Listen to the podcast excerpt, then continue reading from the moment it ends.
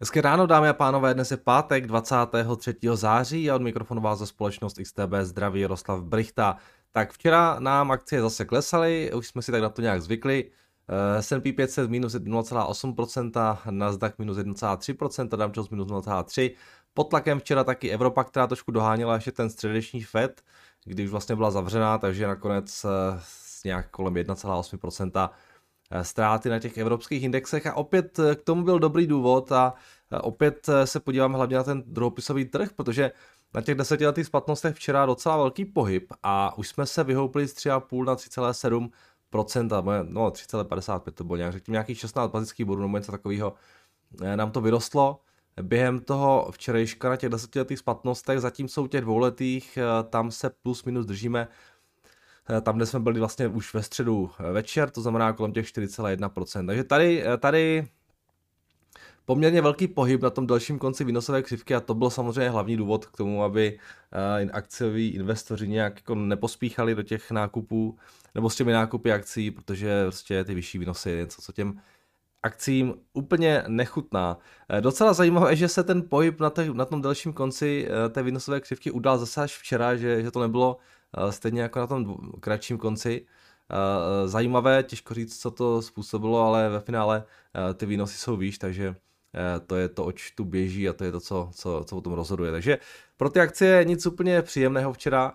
Když se mrtneme na ten index S&P 500 a na jednotlivé společnosti nebo na ty největší pohyby v rámci něho, tak co to máme? Tesla minus 4%, Nvidia minus 5% dokonce, Máme tam i nějaké růstové akcie, Eli Lilly včera 4,8% v plusu, Merck taky 3%, Johnson Johnson, hodně, té farmace, hodně těch farmaceutických firm eh, včera dokázal docela pěkně růst, to, to, co je tady zelené, je v podstatě téměř všechno, uh, jsou, jsou uh, zdravotnické společnosti.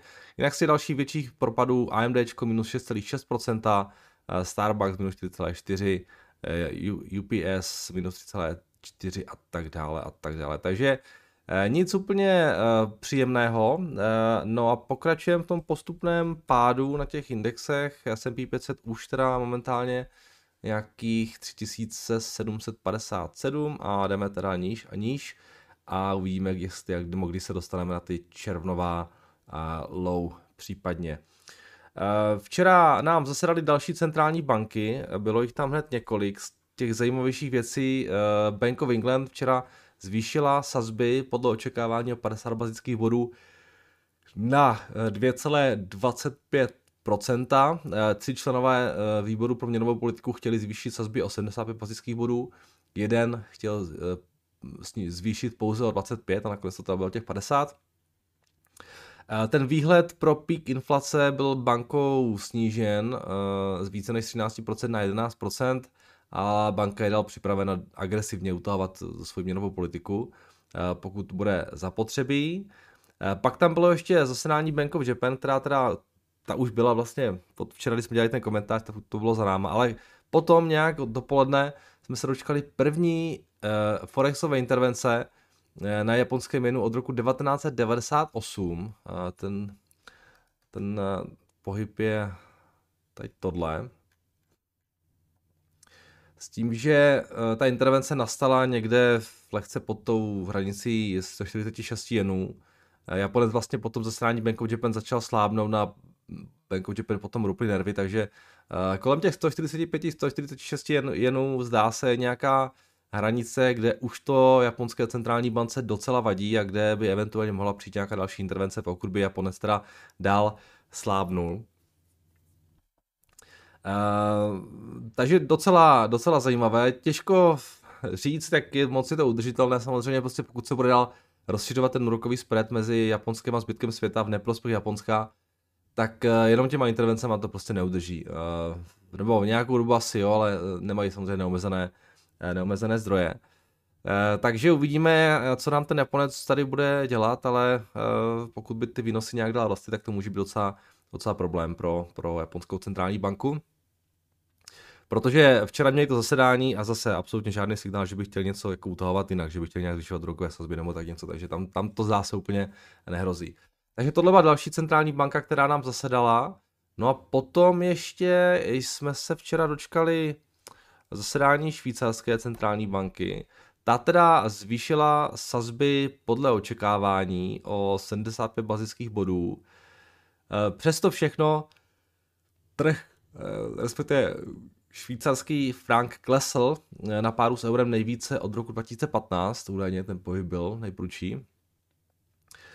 Trh zdá se doufal ve větší hike nebo jasný signál, že sazby dál prudce porostou. Ani jednou se nedočkal. Ale zase na druhou stranu nutno říct, že Frank, když se podíváte na ten jeho vývoj, třeba na tom denním grafu, tak je stále velmi silný. Jo. Ten, ten včerejší pohyb byl tady tohle a to nebylo zase nic velkého. Eh, Franku hodně pomáhá ten jeho status toho bezpečného přístavu, který má, obzvlášť v rámci Evropy, když ho srovnáváme třeba s eh, evropskou měnou. Vzpomeňme si, když byla v Evropě ta dluhová krize evropská, tak Frank z toho velmi těžil a z jakékoliv další krize evropské ekonomiky, zpomalování a tak dále, tak bude pravděpodobně Frank těžit jen dále. Takže to oslabení tam bylo včera, eh, asi to není nic, nějaký začátek nějakého nového trendu, že by nějak teďka euro začalo spevňovat výrazně na franku, to si úplně nemyslím. Takže Každopádně další, další zajímavá centrální banka, která nám zasedala a eh, ve Švýcarsku už jsou teda ty sazby konečně po já nevím jak dlouhé době zase, zase kladné. No jinak eh, já to k tomu trošku víc nemám. Včera tam byly ještě claimsy, v Americe, to znamená počty žádostí o podporu nezaměstnanosti, ty jsou stále velmi silné, ten trh, ten, ten trh práce v Americe je na tom velmi dobře, takže uh, jeden z faktorů, který, díky kterému může americká centrální banka dál v pohodě zvýšovat sazby a, a dokud bude ten trh práce silný, tak uh, ani ten názor trhu na tu, na tu schopnost Fedu utahovat se pravděpodobně moc měnit nebude pokud bychom byli svědky toho, že tady začne něco slábnout, tak už by to mohl být nějaký signál, že jsme i na tom píku sazeb, ale um, to zatím, to zatím zase úplně nehrozí. A pak jsme se včera dočkali ještě uh, indexu spotřebitelského sentimentu v eurozóně. Já tady mám ten ticket někde EU, CCMU. To je tady tohle. No a ten si sáhnul na historické low uh, včera, respektive to je uh, za, uh, tuším, září, uh, tenhle ten index, já nevím, když půjdeme někam hodně, hodně dozadu, třeba 2002, nebo ještě zkusíme třeba 90, je tady, No tak je to 91. řekněme. To, to, to, to je jedno. Tohle je prostě nejhorší stav toho spotřebitelského indexu od nějak 90. let. Samozřejmě ten důvod je velmi uh, jednoduchý a jim, jsou jim ty vysoké ceny energií plus ta válka, uh, nebo to je v podstatě spojené nádoby, uh, které hlavně ty vysoké ceny energií jako výrazným způsobem ukrajují z té kupní síly uh, evropských domácností a, tak nějak jako vysávají peněženky evropských domácností, takže ten index se prudce propadá a další ze signálu o tom, že, že Evropu zřejmě čeká recese. Takže to bylo taky zajímavé. Potom ještě jedna věc, jsme se další dobu nedívali. Když se podíváme na tu cenu kontejnerů, uh, tak ta nám teda dál výrazným způsobem klesá. Tohle, jsou ta, tohle je cena vlastně kontejnerů z Šanghaje do Los Angeles a opravdu v těch posledních uh, pár týdnech poměrně dramatické, dramatický propad tady tohohle.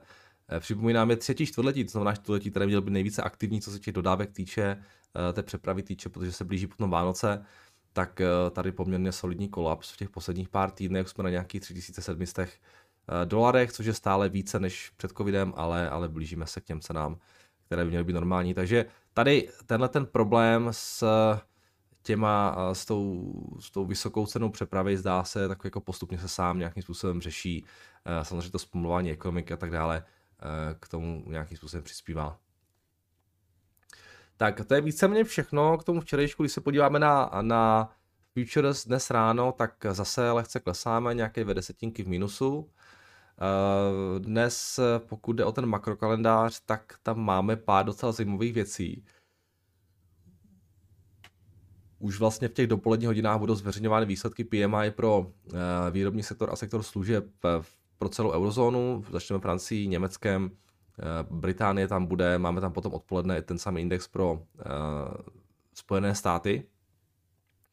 Takže tohle bude docela zajímavé, plus ještě projev eh, J. Paula ve večerních hodinách, tak se máme na co těšit. V tomhle ohledu ten data science bude docela, docela pěkná, uvidíme už ty dopolední výsledky, jestli nějak zase ne, ten sentiment na finančních trzích.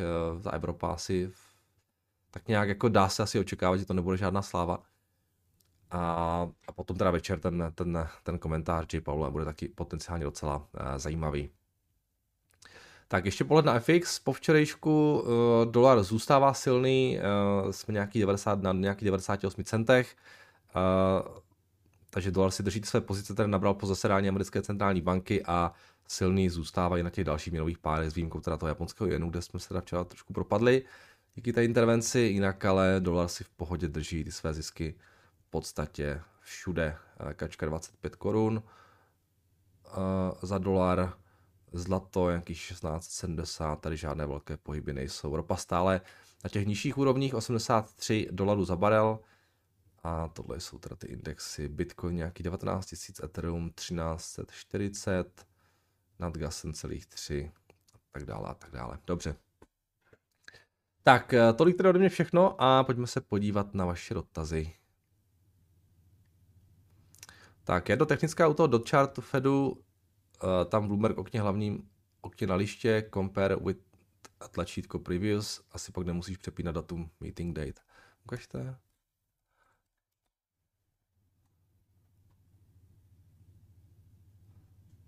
Člověk se pořád učí. Kde to je? Chart se tam Bloomberg okně, hlavním okně na liště compare tlačítko previous.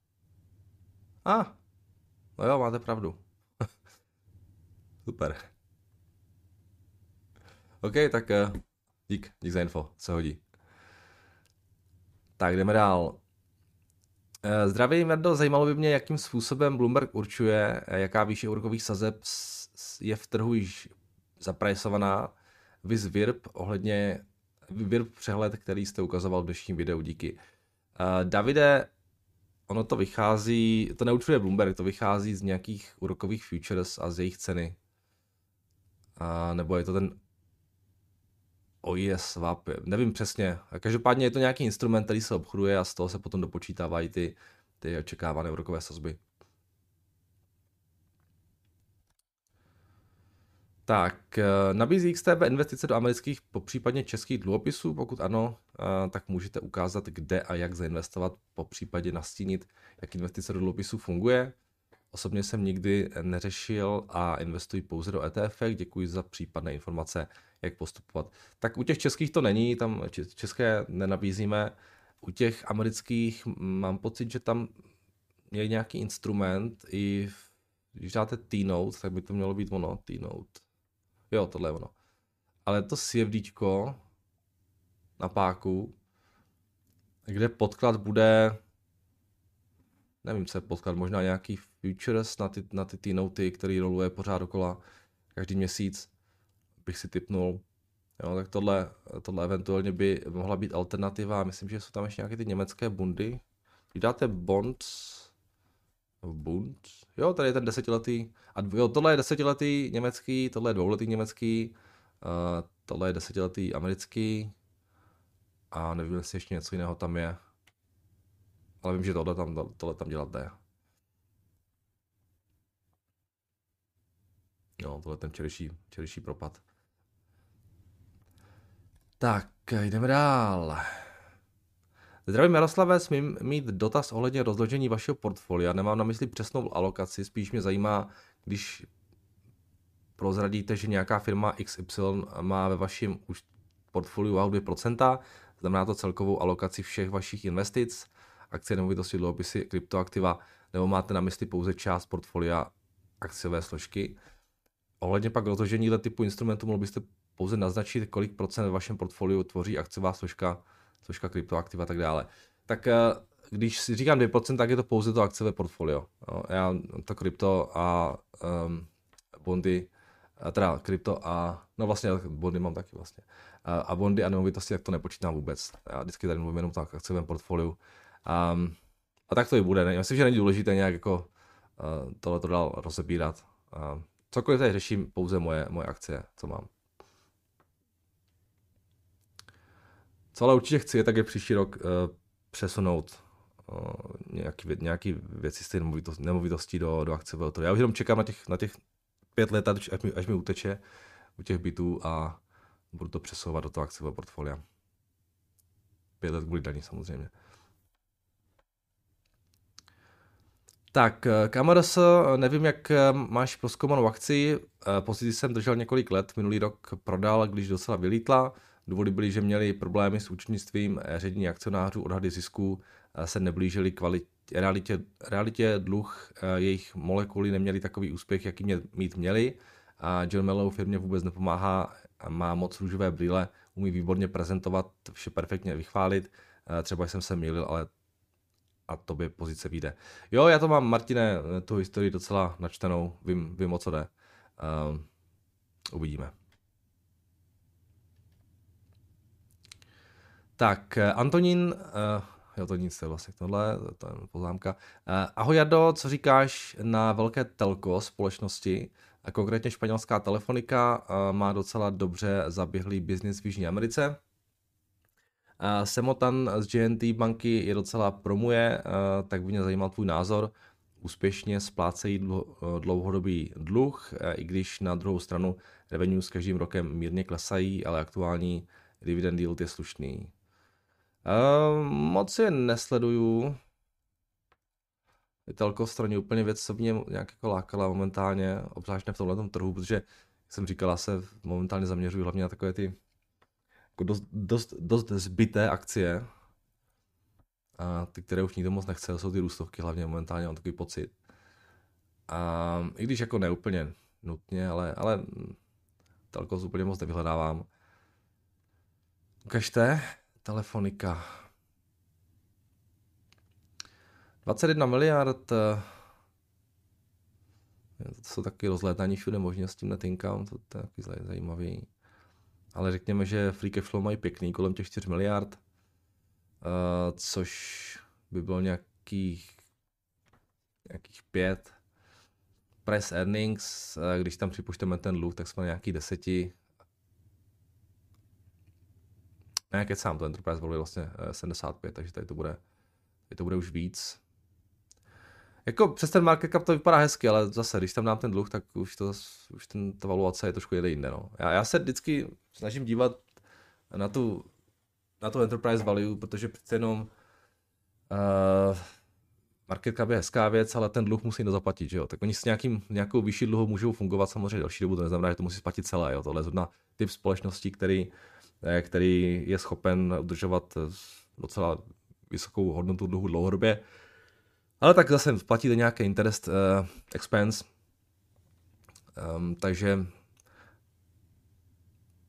se snažím na to, tam, dívat taky na tu enterprise value a tady těch 75 miliard jo, už, už tak je trošku, trošku víc. No.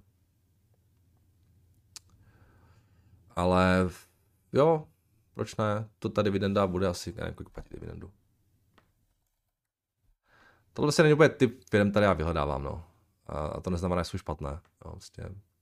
Já myslím, že uh, Michal Samotan má nějaký to dividendový fond, že jo, a tam tohle to podle mě úplně patří, jo, takže jako no, 8, 8% dividendu, no. Um, jak je to daněné? To je nějaké Španělsko, ne? To bude asi dost daněné taky.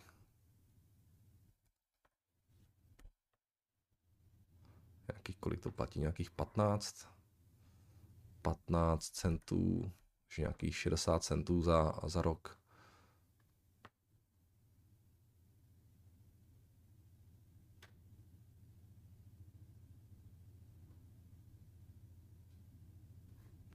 centů za rok? Kolik oni mají ten, na, ten, na té dividendě na cash flow?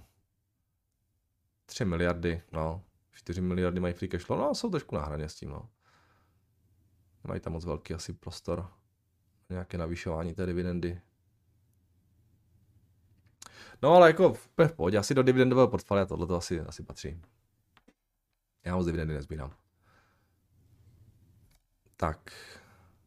Takže tohle je z YouTube a pojďme ještě na Mažimito dotazy, protože mám tady tři od vás. Od George, dobrý den, vidím, že se někdo ptal na čes. Tak tady zase udělám menší čes přednášku, jak pro vás, tak pro diváky.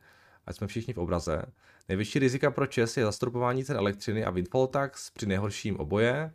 E, nyní se odsouhlasilo, nebo to má k tomu blízko, aby se na celoevropské úrovni zastropovala cena elektřiny. Problém je, že to není úplně strop, jaký by si každý představoval. Elektrárny na plyn se eh, vyřazují z daně, ty se budou řešit eh, nějak jinak, ale všechny zbylé hlavní, hlavní jaderky a uhelky můžou prodat elektřinu na burze za jakoukoliv cenu, ale všechny eura nad 200 eur za megawatt, hodinu musí odvést do Evropské unie, která ty peníze pak použije na pomoc potřebným s energiemi. Eh, nejsem na trhu dost dlouho a nejsem ekonom, ale něco mi říká, že tohle nebude fungovat jak zamýšlí, ale třeba ano. Eh, já myslím, že tohle je jako přechodné řešení budíš, jo, ale problém je, že v Evropě, co je přechodné, tak se potom stane stále, jo, to je trošku problém. Jo. Ale samozřejmě, že tohle jako pokud by bylo nějak dlouhodobě, tak to strašně bude demotivovat od nějakých investic do té infrastruktury, podle mého názoru. Jo. A ten problém v Evropě se jenom prohloubí. Ale uvidíme, nevím, nevím jak to bude dlouho tohleto to trvat. Tak Čes uh, letos prodá elektřinu za cirka 105 euro MWh a bude to ekvivalent 100 až 115 EPS. Uh, pokud si to vynásobíme dvakrát, tak jsme na 200 až 240 EPS při ceně akcie 920, 950. Zastropování není zas až takový problém. Sami energetické firmy by chtěli by měli chtít, aby ta cena byla aspoň trochu přijatelná, aby to zákazník zaplatil. Problém nastává v tom, že k zastropování se může přidat ještě windfall tax a já počítám s nejhorším.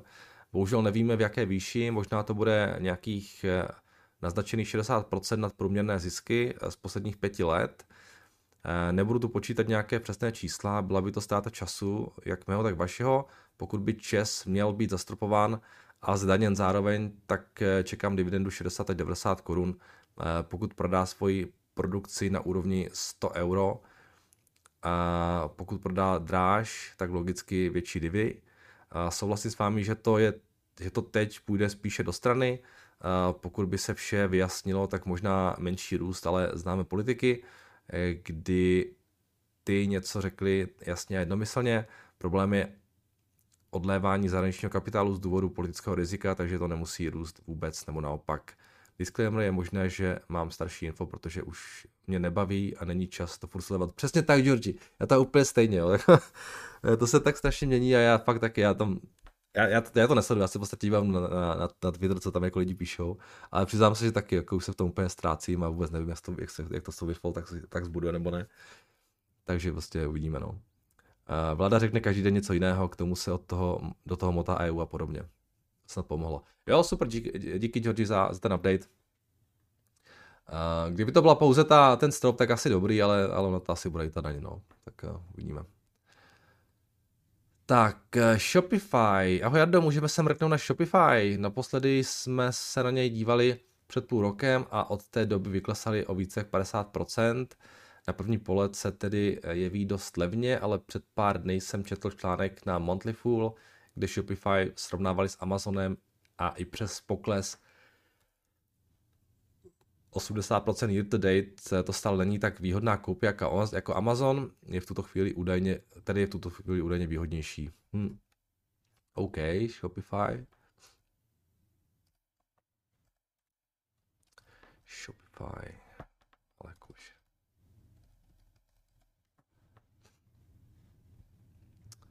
Kažte, 36 miliard. No, to je úplně levné. 30 miliard enterprise value. Uh, žádný zisk v podstatě.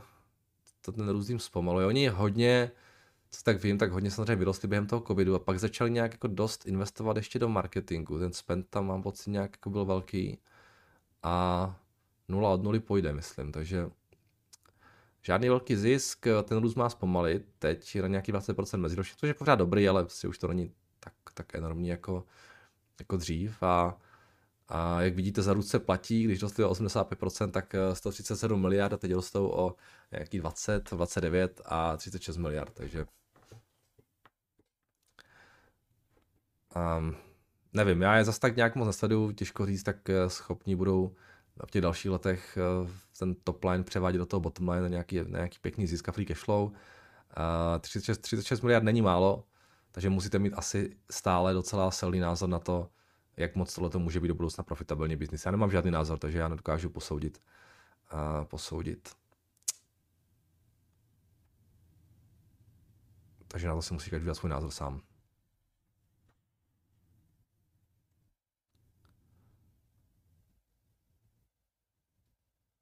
No. Oni v podstatě mají pořád stejnou ztrátu, ať mají jednu miliardu nebo pět miliard, jo. takže tam pravděpodobně SGNA bude asi, bych řekl, velká položka. No, to jim roste docela dost. Takže to nějaké 1,5 miliardy, ale nejenom SG, jo, ten, hlavně ten marketing, jo, tady to je ono, no, to, o čem jsem mluvil, jo, víte se, kolik nějaký mají marketing spend. Ten roste dost, to, což může být nějaká položka, která se eventuálně dá nějak jako omezit, nevím jak moc, kdyby omezili ten marketing spend, asi by přestali nějak moc růst, ale zase na druhou stranu potom by začali mít nějak jako ten, ten eh, net income, free cash flow. Co tam mají dál? Uh, general administrative. Uh, no a ten research taky teda, teda nafoukli teda šíleně. Co tam jako zkoumají pořád.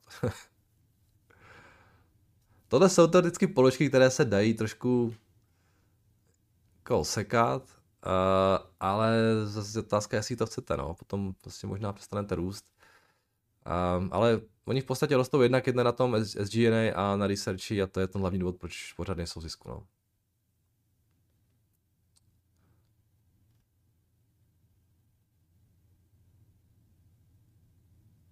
Ty cost of revenue mají nějakých 50%. Zhruba. OK, jdeme dál. Tak a tady máme ještě George, dobrý den. A ještě než začnu, rád bych vám zpětně pogratuloval ke svatbě. No už jste začal, George, tím čezem. Eh, přeju hlavně hodně zdraví, štěstí, díky moc. A zatím se se mnou nerozvedla, takže dobrý. Eh, včera oznámila skupina eh, zbrojovka výsledky za první polovinu 2022. Tady máme nějakou tabulku teda. Čistý zisk je miliarda. Je vidět efektivita, při menším revenue mají lepší čistý zisk, net debt je 1,5 násobek, dluh je, 6, je 7 miliard, cash 3,4 miliardy, enterprise value 22 miliard. Při odhadu 60-70 koče EPS jsme na 10 EV net income, 360 tisíc prodaných zbraní, nárůst 20%, 58% revenue z USA, jasně. Zbrojovka kompletně koupila švédskou společnost Spur i Dalby, řekněme, že tak jsem to přečetl nějak, která dělá optiku a vylepšení na zbraně. Revenues od roku 2019 mají 100 pro, plus 100%, super kup, malá firma o 21 lidech, co má 10 milionů eh, USD revenue. Výplatní poměr bude cirka 50%, to by při spodní hranici odhadu znamenalo dividendu cirka 25 korun, ale spíš se budeme blížit 30 korunám rizika. Politické eh, nařízení a omezení v USA k nošení zbraní, to je už se roky, to už. Tohle to je pořád dokola v Americe. Eh, ale podle mě to není zase taková hrozba. Eh, v měřítku, kterém operuje zbrojovka, by šlo max o milion korun. Vysoká cena elektřiny a plynu, zvýšení cen o stovky milionů. Dluhopisy, které financoval Lee Colt musí platit výnos 6M Privor plus 180 bazických bodů, což je skoro 10% PA. Pokud to chápu správně a není to Pribor při vydání dluhopisů, to byste mohl poradit. Já, já nevím, Georgi, ale zase víte co, oni koupili Colt, eh, v Česku rostou sazby, ale zase posiluje dolar, takže já myslím, že, že ten silný dolar jim to možná trošku vykompenzuje. že mají v dolarech ty, ty, ty, ty tržby, takže to asi nebude tak strašné. Eh, koukněme se, koukneme se na zbrojovku do Bloombergu, po minulých výsledcích nebyla v Bloombergu čísla eh, vůbec aktualizovaná, snad už bude i s novými čísly, pokud ne, nedá se nic dělat, máte to ode mě. Eh, díky za daný komentář, jste borec. Jste taky borec, Georgi. Díky moc za, za... všichni jsme tady borci. Díky moc za uh, ten příspěvek. Zbrojovka je skvělá firma podle mě. Já myslím, že kdybych musel něco v Česku koupit, aby to byli oni. Uh, to je prostě poctivý, hezký biznis, žádný prostě polostátní moloch, nějaký šílený, jo, nebo oligopol z banky a tak dále. Tohle je prostě jako, jako poctivý biznis, který funguje dobře. A takových moc u nás v Česku na burze už vůbec ne, nemáme. Ne, v Česku určitě máme, ale na burze jsem myslel. Tak, uh, jak to s váma vypadá, hoší uherskobročtí? Uh, co tady máme? Já tady mám ani moc, počkej, tady máme semi, semi. Jo, jo, mám tady ty čísla, super, tak jo. Tak 19 eh, miliard market cap. 13 miliard tržby, nějaká miliarda net. Vypadá to, že za ten letošek se čeká 1,4, potom 1,5. Takže se bavíme o, no, poctivá firma, poctivý multiple. Já tady nemám z nějakého důvodu, ale Vteřinku.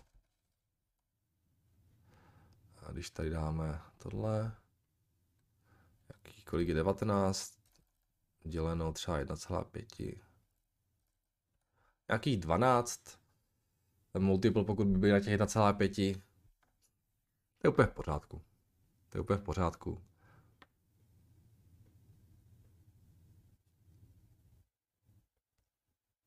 Hmm. A tak free cashflow tady trošku nižší, ale asi nějaké capexy. Um, to není tak, tak asi taková tragédie. Jo, tohle je pěkný. Co dělá ta akcie? No, docela drží, logicky, protože vlastně ten biznis taky drží. 560 korun. Škoda, že taky tady není nějaký jako větší výplny na těch ostatních českých akcích. Ale myslím si, že ta value je úplně v pořádku tady. Ta dividenda vypadá na kolik tady? 25 kaček byla... Jo, to je ta poslední, to už byla asi teda vyplacená. A to nějaký 4% výnos. 25 korun dividenda, kolik mají to EPS? -ko?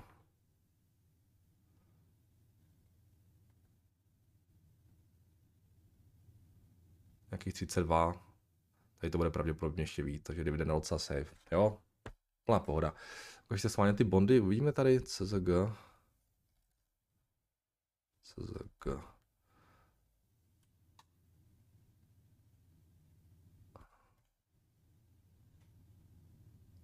To je Česká republika. A jak si tady... Zbrojovka. Tohle?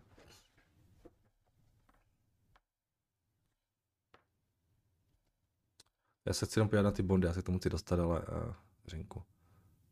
Je tohle, Cold Group. Bude to takhle udělat.